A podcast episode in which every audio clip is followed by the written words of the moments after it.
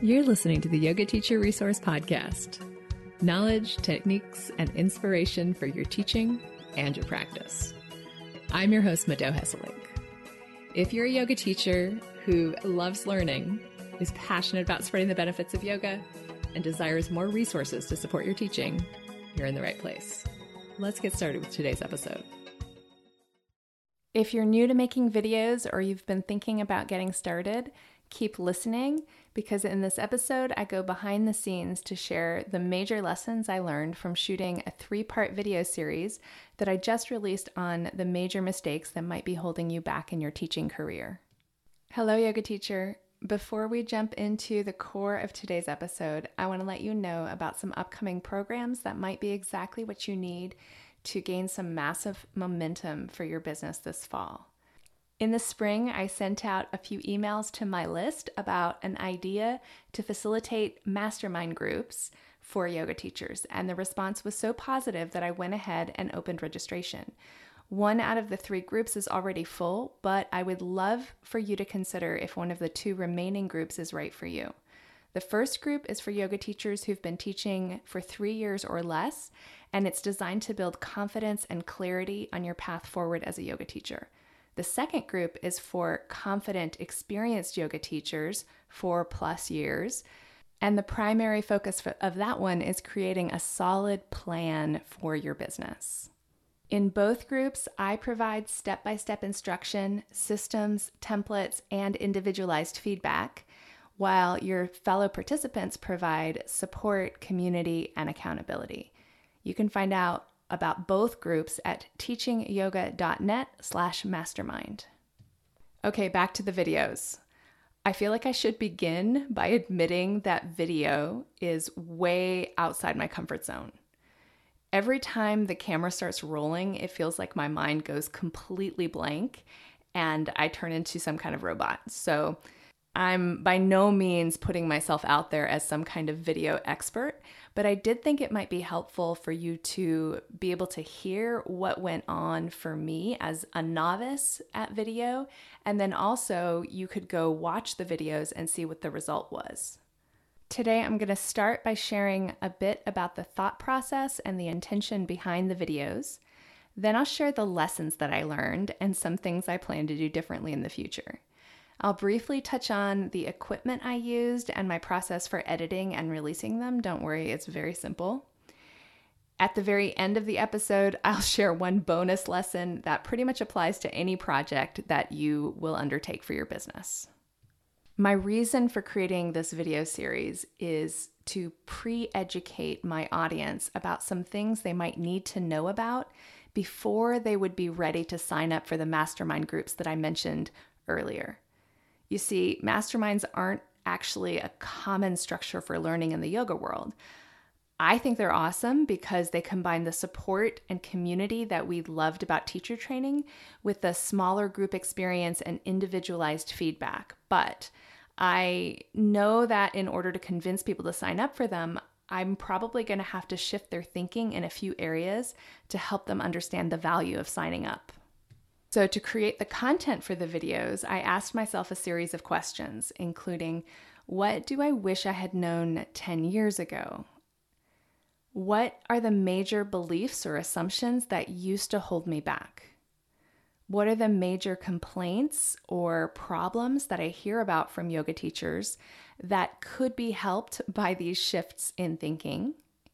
And out of these, I generated a whole bunch of ideas. Out of these, which of them are going to be addressed, resolved, or covered more deeply in the mastermind groups? Now, if you want to watch those videos yourself, you can sign up at teachingyoga.net slash three mistakes. That's the numeral three and the word mistakes with no spaces or dashes. teachingyoga.net slash three mistakes. Right, now for the lessons. Lesson one is keep it simple. when I first narrowed down my topic ideas, I actually planned to do five videos.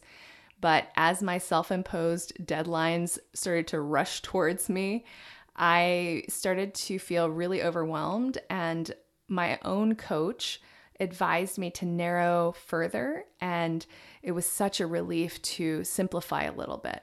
So if I would do it over, I would probably start with just one video and do five to 10 of just single videos, feeling better and better about those before attempting a series. I think I kind of bit off a little bit more than I should have.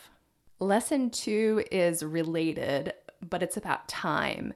Plan for way, way, way more time than you think, especially the first few times. I'm again, I'm not an expert, but I'm going to go out on a limb and say the first 10 to 20 videos that you put out there are probably going to take you a very long time to put together.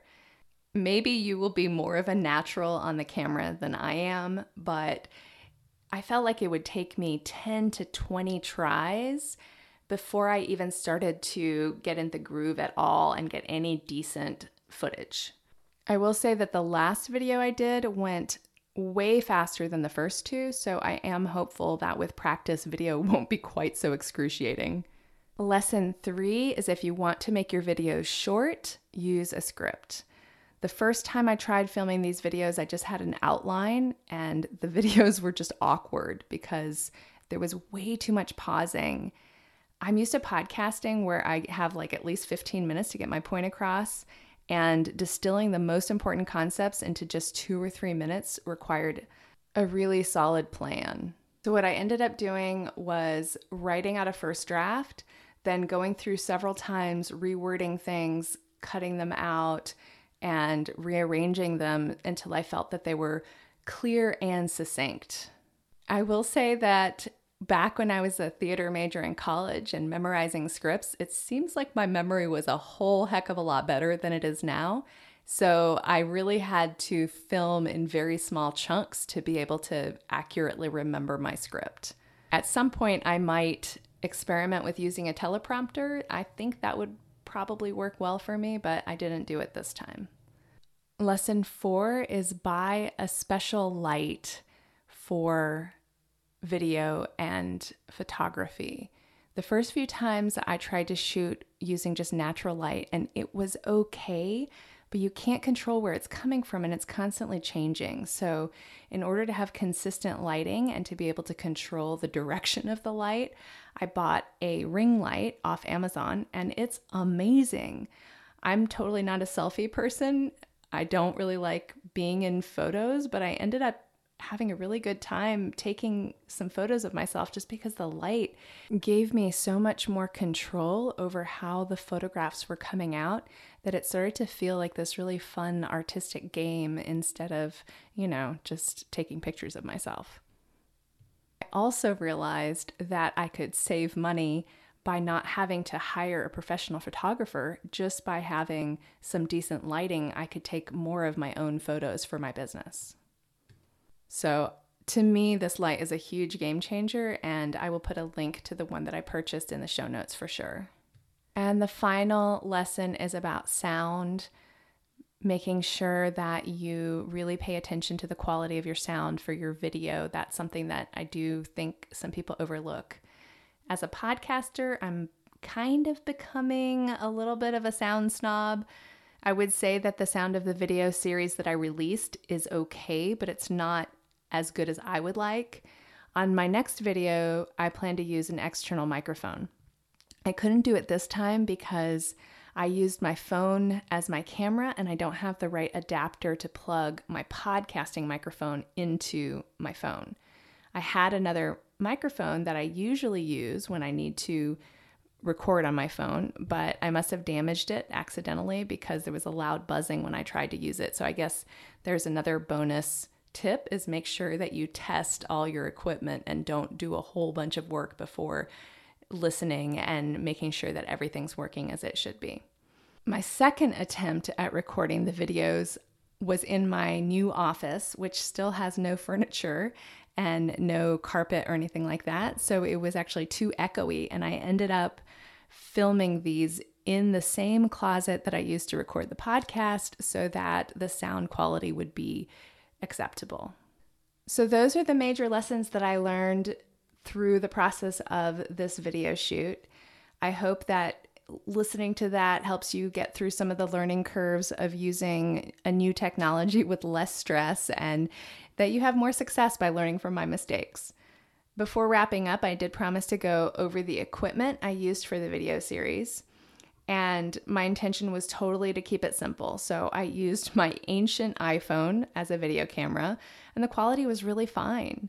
I plan to upgrade my phone soon, and I'm waiting for a deal once the new iPhones are released. I'm not the type of person who jumps on the latest technology right away. I'm kind of more of a middle of the road adapter. light I talked about earlier is the newer ring light. It cost me a hundred bucks on Amazon. And I got the one where you can switch between warm and cool light. The one where you need to add a filter for warm light, that was $20 cheaper, but uh, I just figured 20 bucks is just not that much to help me not have to have another thing to keep track of and another thing to do. As I mentioned earlier, I used the built in microphone for the sound. It was okay because I filmed in the closet, but in the future, I'm going to get an adapter so that I can use my podcasting microphone, which is the Audio Technica ATR 2100. As far as the process goes, I recorded each video in several shots. I used iMovie on my phone to combine them into one video. The first time I tried to do it, I was, you know, a little slow or whatever, but iMovie is very simple and it was really pretty easy. Then I uploaded the videos directly from iMovie to YouTube and created some custom thumbnails for each video in Canva. I wrote an email to my list inviting subscribers to sign up for the video series, and I created a sequence of one email for each video in my email service ConvertKit. So if subscribers click the link included in that first email, then my email service tags them and automatically starts sending the sequence of emails with the videos in them. I do also plan to upload the videos to the Yoga Teacher Resource Facebook group if you are not a member of that yet, you can join by going to teachingyoga.net slash join.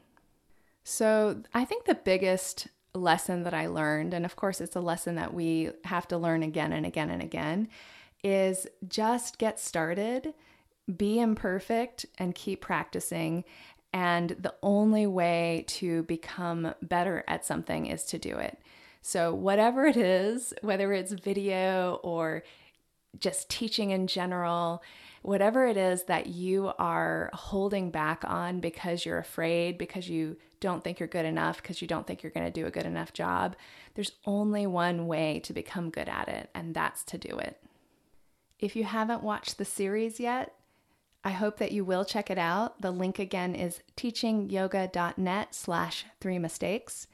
Even though I know I have a long way to go on the quality of video, I stand behind the content 100%. I think it is really important for yoga teachers who care about the impact that they're making with their teaching to understand a few things about the way that they're thinking about their business and the things that they're paying attention to and the things that they're spending their time and money on.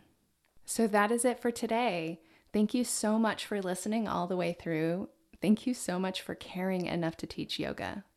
No matter what fun projects or big challenges that you get involved in, I hope you remember to make time for self care and make time for your personal practice.